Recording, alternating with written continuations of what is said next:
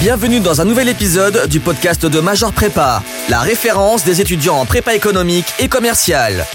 Major Prépa t'accompagne tout au long de l'année pour te permettre de te révéler au concours. Bonjour à tous, je m'appelle Alexandre et je suis en deuxième année à HEC. Passionné de géopolitique pendant la prépa, je vous propose aujourd'hui une colle sur le thème suivant l'Eurovision et la Ligue des Champions, deux événements d'unité européenne. Et si c'était à refaire, je commencerai par la culture. Cette phrase apocryphe, communément attribuée à tort à Jean Monnet, est le reflet d'un regret européen de s'être engagé dans une construction plus fonctionnaliste, plus économique, plus politique que culturelle et identitaire. Cette phrase résume l'idée selon laquelle la culture, la musique, le sport ont un rôle à jouer dans l'unité européenne, rôle qui a été trop longtemps sous-estimé par les pères fondateurs, puis par les tenants du processus de construction européenne. L'unité est la caractéristique d'un ensemble dont les différentes parties semblent intrinsèquement soudées, voire indivisibles, et que l'on cherche donc à appliquer aux pays européens dans le processus de construction européenne. Européenne, qui peut ici s'entendre suivant deux dimensions. Dans un premier temps, la dimension géographique, donc se dit d'un pays qui appartient au continent européen, de l'Atlantique à l'Oural selon Général de Gaulle, et au vu des pays participant à l'Eurovision, on peut également l'étendre aux pays du Caucase, l'Arménie, la Géorgie, l'Azerbaïdjan. Mais on peut l'entendre également dans une acception plus identitaire, une idée selon laquelle les nations du vieux continent sont vouées à s'unir et à exalter une identité commune, forgée par l'histoire et les conflits qui ont profondément marqué les sociétés européennes. Une unité qui se construit donc autour d'un idéal commun et de valeurs communes façonnées par l'histoire. Dans ce processus d'unité européenne, on peut s'appuyer sur la culture, la musique, le sport, ici représenté par l'Eurovision et la Ligue des Champions, l'Eurovision et la Ligue des Champions, qui sont deux compétitions annuelles, respectivement dans les domaines de la chanson et du football, entre nations européennes. Elles ont été créées dans les années 1950 en Europe de l'Ouest, aux prémices de la construction européenne. Dès lors, peut-on affirmer que l'Eurovision et la Ligue des Champions sont, en dépit des sursauts nationalistes et des rivalités géopolitiques qu'elles exacerbent, deux événements d'unité européenne? Dans un premier temps, nous verrons que la Ligue des Champions et l'Eurovision sont deux événements d'unité européenne, en ce qu'elles répondent à une volonté affichée d'unir l'ensemble du continent par l'exaltation de la culture, du sport et des valeurs qu'elles incarnent. Dans un second temps, nous verrons que cette unité peut parfois apparaître comme une solidarité de façade, bien plus que comme une réalité tangible, et que ces événements peuvent être le prétexte de tensions géopolitiques exacerbées et de sursauts nationalistes. Dans un dernier temps, nous verrons que ces deux événements, par l'identité commune et les rivalités qu'ils mettent en lumière, sont bien des événements d'unité européenne en ce qu'ils en révèlent à la fois les espoirs, les ambitions, mais également les failles et les contradictions.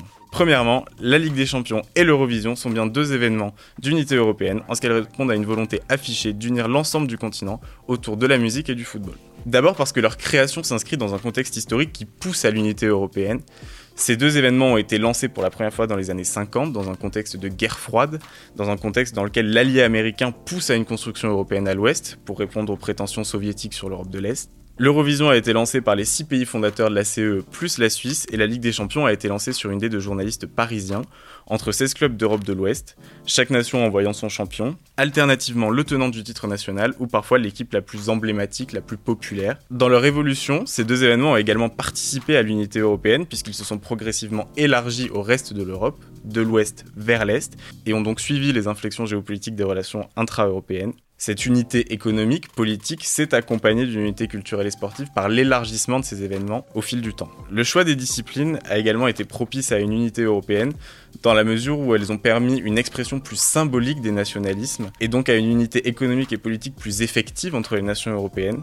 À la suite des deux guerres mondiales, les pays européens ont choisi de nouveaux terrains d'affrontement, de compétition, plus symboliques, lieu d'expression d'un nationalisme plus inoffensif par rapport euh, aux guerres qui ont précédé. Les nations ont donc basculé d'un hard power dominé par l'industrie, le militaire, les sciences, les technologies, à un soft power mis au centre des relations intra-européennes. Les nations européennes ont choisi d'entrer en contact par l'Eurovision, par la Ligue des Champions plutôt que par la guerre, et ce sont ces choix qui ont permis la construction d'une unité européenne pérenne et durable durant toute la deuxième moitié du XXe siècle. Outre une unité des nations européennes, ces événements favorisent une unité des peuples européens et donc un travail sur ce qui est et restera le talon d'Achille de la construction européenne, l'intégration par le bas et par les peuples. Le temps d'une soirée, ce sont donc l'intégralité des peuples européens, de l'Atlantique à l'Oural en passant par le Caucase, qui vibrent ensemble et qui ont les yeux rivés sur ce que le continent européen peut produire de meilleur dans le domaine de la chanson et du football. Cependant, cette unité peut parfois apparaître comme une solidarité de façade, bien plus que comme une réalité tangible. Ces deux événements sont alors perçus comme des terrains d'expression symbolique de rivalité géopolitique qui minent encore aujourd'hui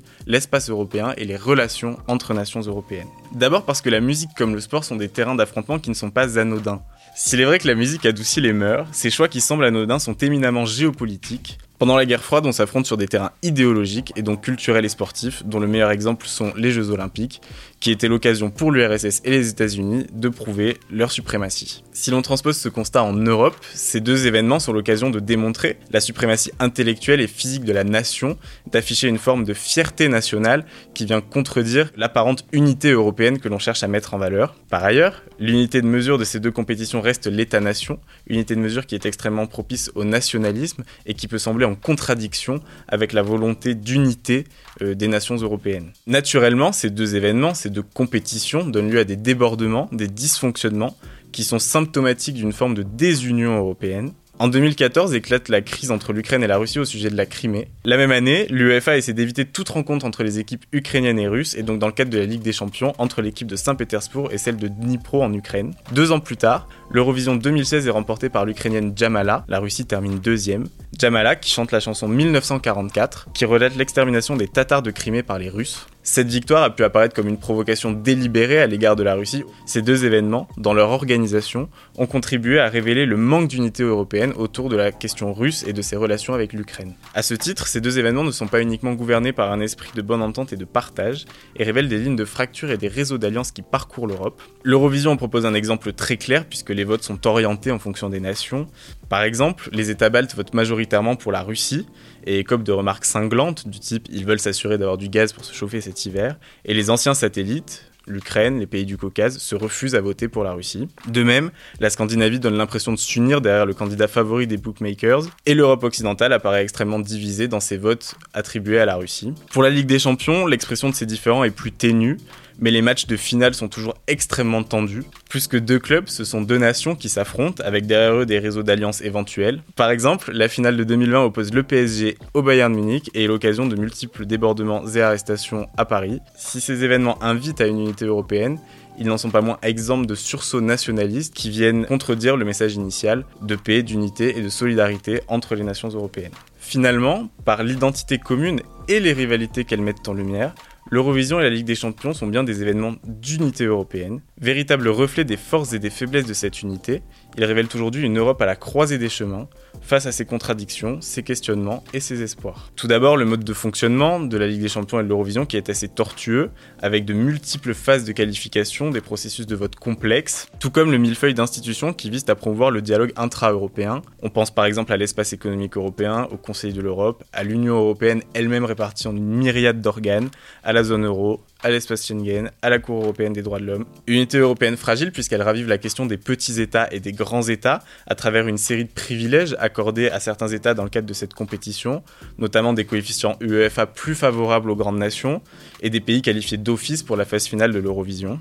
Un constat donc qui est un peu étrange lorsqu'on sait que l'objectif de ces deux événements est de promouvoir une unité européenne, voire pan-européenne, en mettant tous les pays sur un même pied d'égalité, ce qui n'est manifestement pas le cas dans les phases préparatoires de ces compétitions. Parce que ces compétitions ont évolué au fil du temps, elles révèlent également les inflexions et les questionnements de l'unité européenne au fil du XXe et du XXIe siècle. Elles posent évidemment la question des frontières de l'Europe. On a aujourd'hui 44 pays participant à l'Eurovision, dont les pays du Caucase et parfois même l'Australie. Près de 80 clubs participent à la Ligue des Champions, répartis dans une trentaine de pays, dont la Russie, l'Ukraine et les marges orientales de l'Europe. Alors finalement, quelles frontières retenir pour l'Union européenne?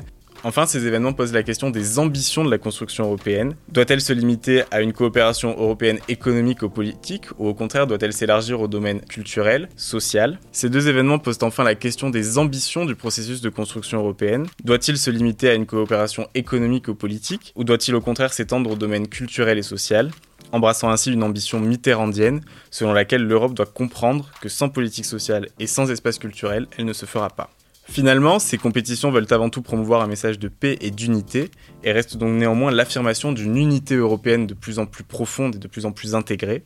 La diffusion de ces événements se fait en simultané, malgré les différents fuseaux horaires et les énormes contraintes techniques que cela impose. Ils favorisent l'expression de talents nationaux, mais sont également des opérations de rayonnement d'une civilisation proprement européenne, qui ne se limiterait pas à un agrégat d'États-nations, dans la mesure où ces événements sont suivis hors des seules frontières européennes. Plus largement, l'UEFA est une instance de représentation des clubs européens auprès de la FIFA, et peut donc apparaître comme une institution supranationale dans le domaine du sport. Elle permet aux clubs européens, des grandes villes comme les divisions nationales, de s'exprimer d'une seule voix à l'international, ce qui est synonyme d'une intégration qui s'élargit progressivement à tous les secteurs. Pour conclure, l'Eurovision et la Ligue des Champions sont deux événements d'unité européenne parce qu'ils en sont un reflet éloquent. Ils reflètent ses dynamiques, ses progrès, ses espoirs, tout comme ses failles, ses contradictions et ses impasses. Ils sont le témoignage parfait des ambitions européennes d'unité qui ne parviennent néanmoins pas à se débarrasser de l'unité de mesure traditionnelle qu'est l'État westphalien et incarnent donc le paradoxe européen d'une construction supranationale impulsée par des États-nations indépendants. Néanmoins, la Ligue des Champions comme l'Eurovision sont une belle illustration de ce que pourrait et devrait être le concert des nations.